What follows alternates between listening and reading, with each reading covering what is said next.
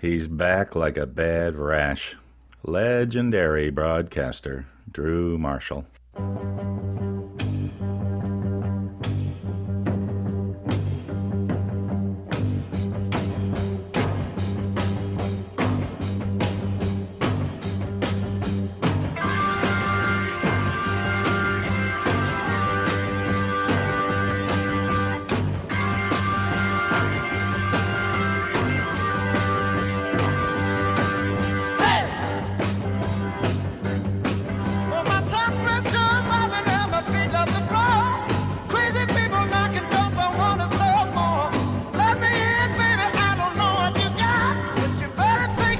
Everybody singing, you know it, you know it. So glad you made it. Um, we're back. Thank you for tuning in. You are listening to the Drew Marshall Show. Kay Warren is our next guest, and then J. Warner Wallace, author of Cold Case Christianity, a homicide detective investigates the claims of the Gospels. I'd rather talk about dead bodies with him. Is that bad? No. Well, um, we have a Skype call uh, there, Timmy, so I right, yeah. wanted to uh, find out about, I don't know, someone named Kay Warren. Kay, I don't know much about her, but I think she's on the line with us. Kay, are you there? Houston? Hello, Houston? As in Houston, we have a problem? Yes, we do have a problem. Oh, my goodness. I'm here. Um, thank you for joining us. I want you to tell us about your day. Let's just get really benign and boring. I want you to tell us about what's happening today for you. Hmm. Okay. Well, let's see. I got up. I um, had a quiet time with God. I needed to do a little catching up. It's been a couple busy days. I walked a couple of miles. I cleaned up my house, which was a total disaster. I um, trotted down here to my office to do a Skype call with some unknown Canadian radio host that... That that I think I saw you advertised in, I don't know, what is it, that Sky Mall magazine? Don't they have ads for that? In, oh, really? I was on? And I find myself talking to you and your buddy there. So, and then I have, I'm meeting with um, some folks. I have church later today and getting ready for my granddaughter's birthday pool party at my house tomorrow. So that's today. Wow. What is what is um, relaxing and uh, chilling out and restoring your, you know, filling your tank up? What does that look like for for the pastor's wife that you are? And I mean, this is sort of I, I I'm we got to talk about this book, Sacred Privilege: Your Life and Ministry as a Pastor's Wife. So, how do you model that for others, other pastors' wives? Or or let me just throw this out there. Or are you also the kind of person that writes about how you suck at recharging your batteries and, as a pastor's wife, you you go into this state of, I don't know, oblivion because you're just firing on all cylinders all the time? What do you do? um, no, I actually think I do pretty well at this. There's other things I don't do as well, but um, I I am an introvert, and so being out in the in the public and having a pretty public life and a pretty intense life means that I have to um, really slow down. Also, because I'm still in um, grief um, with my son's death four years ago. It's I know people think you should just kind of be over it by now or whatever, but you know I'm never going to get over it, and um, I have to I have to allow time and space for grief. So, like right now, like I said, I'm going to church today on Saturday because we have church um, services Saturday and Sunday. And in my younger days as a pastor, pastor's wife, I used to go to every service we had. And um, about, you know, we've been here thirty-seven years, and probably, probably fifteen years ago, I kind of looked at myself in the mirror as I was coming and going, you know, burning the candle at both ends, and thought, this is ridiculous. I don't have to go to every service. And um, so I go on Saturdays, and that means on Sunday, I actually have the house to myself, and it is pure bliss. I sit outside. Um, fortunately, because of where we live, we've got great weather, and so I can sit outside most of the year and sit in silence. I listen to birds call to each other. I study the intricacy of a single flower. I watch clouds go by. I mean, I'm content to li- literally just be in silence. I have this mug that I only use for my tea on Sundays. It says "Easy Like Sunday Morning." Nice. Yeah, it's a bit tongue in cheek because that's just not usually, you know, um, what we think about for a, a Sunday for a pastor's wife. But Um, yeah, I, I mean, I love, I love to be in nature. I read, I sit quietly, I watch Netflix, I take a hike. I really do. And Rick and I have always taken Mondays off. As, as long as we've been married, we've always taken Mondays off together. So that is one area of my life that I think I really do pretty good at. Okay. When you're getting ready to go to the compound, right? The big, the big Saddleback compound of seven hundred acres of, how big is your place again? I think it's I think it's one hundred thirteen. Okay. So you were only off by a few. um, when you're getting ready to go to the compound, and all of a sudden you get out of the car, and oh, it's Kay Warren. Oh, geez, that's Kay Warren, and everyone's yeah, it's Kay Warren, and you're not feeling like being Kay Warren. Right at that moment, you just do not want to be Kay freaking Warren. What do you do to get your head into the right place? Do we and some and actually, what I really want to know is, do you go, you know what? I'm not showing up today. I'm staying home. Because that's how bad my funk is in my head. The only time I've done that is um, in the first year after Matthew died, um, because I I didn't even go to church for four months. Uh, Rick, neither Rick nor I went to church for four months um, because being out in the public, having people, even though they loved us and were kind to us and wanted to just express, you know, their sorrow and their their um, the fact that they were caring for us. It just was too much. I mean, I was doing good to get out of bed and brush my teeth. So I, we didn't feel any guilt at all in staying home for four months and just being quiet and um, not being out in public. Um, and I, I always sat on the front row um, all these years in ministry, not because, not because I thought I should, but it was two reasons. One, because it gave Rick a lot of support. And secondly, it allowed me to catch his eye when he was saying something he shouldn't say. um, or shake my head or just kind of go, oh, really? Seriously, Warren? Um, so, yeah, so it served, it served two purposes through these years. Um, but but after Matthew died, I didn't want to be on the front row. I didn't I didn't want that kind of attention. I didn't want... I, it's not that I felt embarrassed. I just simply couldn't deal with it. So I started sitting, when I did come back to church, I started sitting in the, um, like the back rows, surrounded by my kids, other kids, my and uh, grandkids and friends. So they were kind of like this posse around me. They were a protective shield. Um, and I think that's perfectly fine. But I don't stay home just because I'm in a snit or something. I don't do that. You've ne- Really? No. So, okay, so what do you do when you're when you are actually in a snit, or Rick has been a jerk, or you're just in some foul mood for whatever reason? What do you do to pull your head out of your butt? Well, I don't punish the people in my church for my bad day. Um, you know, I don't. It's not their fault, and even if it was, that's ultimately between me and God, and not them. Right. And so um, I I go because I that was. This is what God has asked me to do, and uh, my life and my joy are not dependent. I mean, I've had to learn this, not dependent on what other people do or say. And um, I go because I want to worship God, not necessarily because I want to be with those people. And even when I don't feel in a mood to worship God, um, it's really not about my feelings in that sense. Um, you know, right. If you live by that, then I would probably get out of bed only fifty percent of the time because I'm pretty moody. I'm pretty melodramatic. Are you, hold on, hold on. Are you an Enneagram four? I've never done that. I've never taken that test. I, I am. I'm an Eeyore in the Winnie the Pooh school of personality. You I'm an are? Yep. You're an Eeyore. Wait, wasn't he an ass? Uh, oh, gosh. And it starts. What a donkey. Come on, really? Yeah, Come no, on. It's the proper context. Listen, Jesus Jesus rode in on a donkey, so if God can nope. use an ass, then he can use Benny Hinn or Kay Warren or Drew Marshall, right? I love that you put the three of us together. So classy.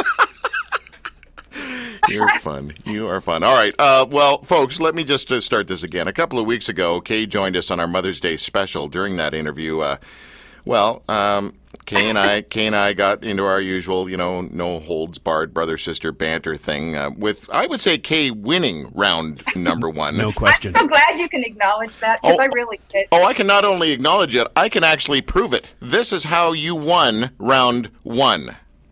What's the guy who's sitting in the studio with you? What's the other guy's name? Tim the Tool. Yeah, baby. Hey, Tim. Yes. Would you ask me a question? Oh, what? What? What's wrong with that question? It's a stupid question. How Next. do you re- how do you really feel, Kay? Just share it that with is, us how you really feel. That is a stupid. I have never been asked a more stupid question. You win. I, my life is complete. There we go. Nice. No, I just, you know, as a guy, listen, there are there are mothers that go into churches and they continue to mother the same way they would mother at home. But is there not different kind of social Drew, boundaries? Drew, and no. Drew. What? Drew. Drew, Screaming there's kids so in church. Much we could be talking about, and you're wasting our time talking about nonsense. All right, fine. Pick a better question. Okay, there you go. I'm not sure if you're able to hear any of that. We had to change. I could, well, what I, I actually don't think I've ever been quite that mm, direct with an interviewer before. Really? But I, no, I don't think so. Well, but then, then there aren't many people who ask some of the inane questions that you do. Preach, girl, preach. What I've decided is that you call out the great white snark in me, you know? Yes. The great white snark.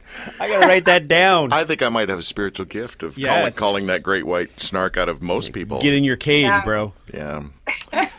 That was too so fun. Anyway, if, if I, you know, crossed the line, I'm sorry, not sorry. Yo, but whatever. Whatever. You know there ain't no stinking line with. Um, all right, listen. In Sacred Privilege, Kay Warren confirms that being a pastor's wife does not mean being perfect. By the way, we're talking about her book, uh, Sacred Privilege. Uh, more vulnerable than ever, which is hard to believe, Kay Warren reveals the brokenness that resulted from childhood molestation, the allure of pornography, intense marital conflict and temptation, as well as depression and a distorted view of her worth. I want to stop there for a second, Kay. Um, I just did a big talk with a group of people where... Um, I took out a fifty dollar bill and asked the group who wants it, and then I kind of horked up a big loogie and spit it in my hand and rolled the fifty dollar bill in it and said, who wants it? And then I stepped on it and kicked on it, who wants it? And then I put the fifty dollar bill in a in a little Ziploc bag filled with dog poo and mushed it all together and asked who wants it. You know where I'm going with the worth thing, right? Yes, I do. All right. So people have been crapped on and people have done crappy things and looked at themselves in the mirror and been filled with shame and guilt and all sorts of, you know, that's just, that's who we are as people. So I'm guessing that you're all over your self-worth problems because you found Jesus. He's the now the Lord of your life and you've been born again and you've been cleansed and washed in the blood and you don't have self-worth issues now because you've shattered the lies you believe about yourself with the truth that God says about you. Am I am I close? oh, I, I can't I can't even think of anything to come back with on that because it's actually it. Uh, no, I'm not. That is not true for me. I still struggle with um, feeling adequate and feeling enough and feeling um, gifted and feeling sometimes like I, I was you know standing behind the door when God handed out gifts and. You know, I I actually know I'm an ordinary person, but it really took me a long time to accept that. And and there are still days that I wrestle with that. And you, you know, you alluded to it. And I want to really be serious on this for just a second, because I know that with my son's um, severe mental illness and um, others who might be listening, it's it's not really a joke to feel shame. Hmm. And most of us do feel shame, mm-hmm. but we're ashamed that we feel shame. So we don't want to talk about feeling ashamed. And I know that he um, had a very intense self-loathing. And I have experienced that at, at different points where you look in the mirror and you just go, you are such a screw-up. I hate you. You know, why Why can everybody, why does everybody else have it together and you don't? And um, I, I I will say that I have felt that at times. I know my son felt that. And I think if most people would be really be willing to be that vulnerable, we, we'd all say we've had at least one moment like that. And so, um, for me, it's been a long struggle to to completely believe that that God chose me to be an ordinary person. I wish I was prettier. I wish I was smarter. I wish that I had more gifts. I wish that I could, you know, have conversations with um, astrophysicists and stuff and, and make sense of it. But I can't. And I've I've kind of settled in on the place that um, I really do know that I am God's beloved. And that's what pulls me through on the days when I don't like who I am, when I wish I was different, when I wish that, um, yeah, when I wish everything about me was different and better than it is. I, I'm I'm learning more and more just to really settle into that. I I know that I'm God's beloved girl, and um, I can handle just about anything else if I can if I can come from that. I don't always succeed, yeah, but yeah. that's that's where I'm learning to kind of hang my soul. Um. Okay, here is a website, Kay Warren dot com, Kay Warren dot com, and of course that's who we're speaking with, and uh, Kay's latest book is called Sacred Privilege, Your Life and Ministry as a Pastor's Wife. Um, Kay, did you have an affair? No, I did not, but I, I could have um, if I had made a few different choices. When Rick and I, after we got married and, and really quickly descended into marital hell, it just, there was nothing good about it. Um, and then we moved to Texas, from California, Texas, for Rick to go to seminary.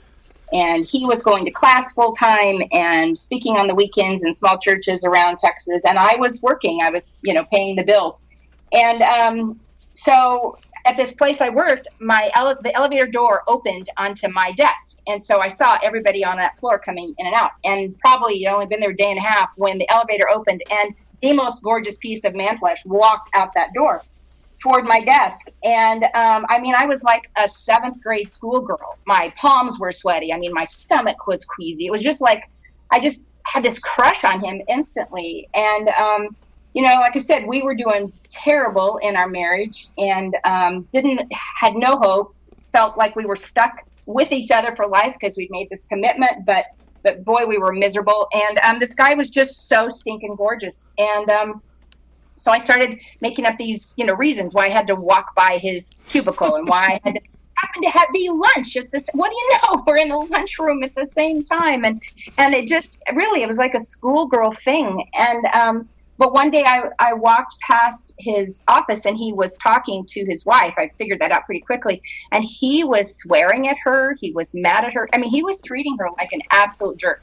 And it's like somebody took this little pin and, and burst that bubble for me. And it's like I saw him for what he was. He was he was good looking as the day is long, but he was a jerk. And um, I think it scared me a lot because I realized that what if he had responded to me? You know, here I was being flirtatious and, you know, trying to making it kind of clear that I was interested in him, which was just absurd because I love Jesus. And yet I had this fantasy for this guy.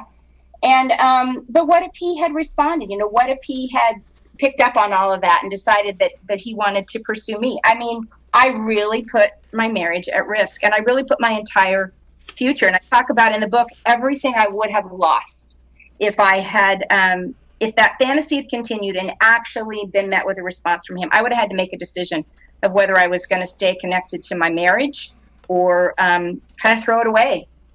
Wow. You, you, please, please, please do the Enneagram uh, test because I, I just, well, basically I want to be right. I want, I think you're a four. Um, All right. I will take it. Yeah. I think you're a ten. Oh, nice, Tim. nice. nice. Awesome. Thank yeah. you. Thank you. Well done. All that right. was pathetic. Um, yeah. Okay, so I guess, what do you say to to the pastors, and we'll finish with this, what do you say to the pastors' wives out there whose humanity is getting in the way of their ministry? Do you know what I mean well, by that? Yeah, I do. And and the fact is, I want to just, you know, circle around back to this.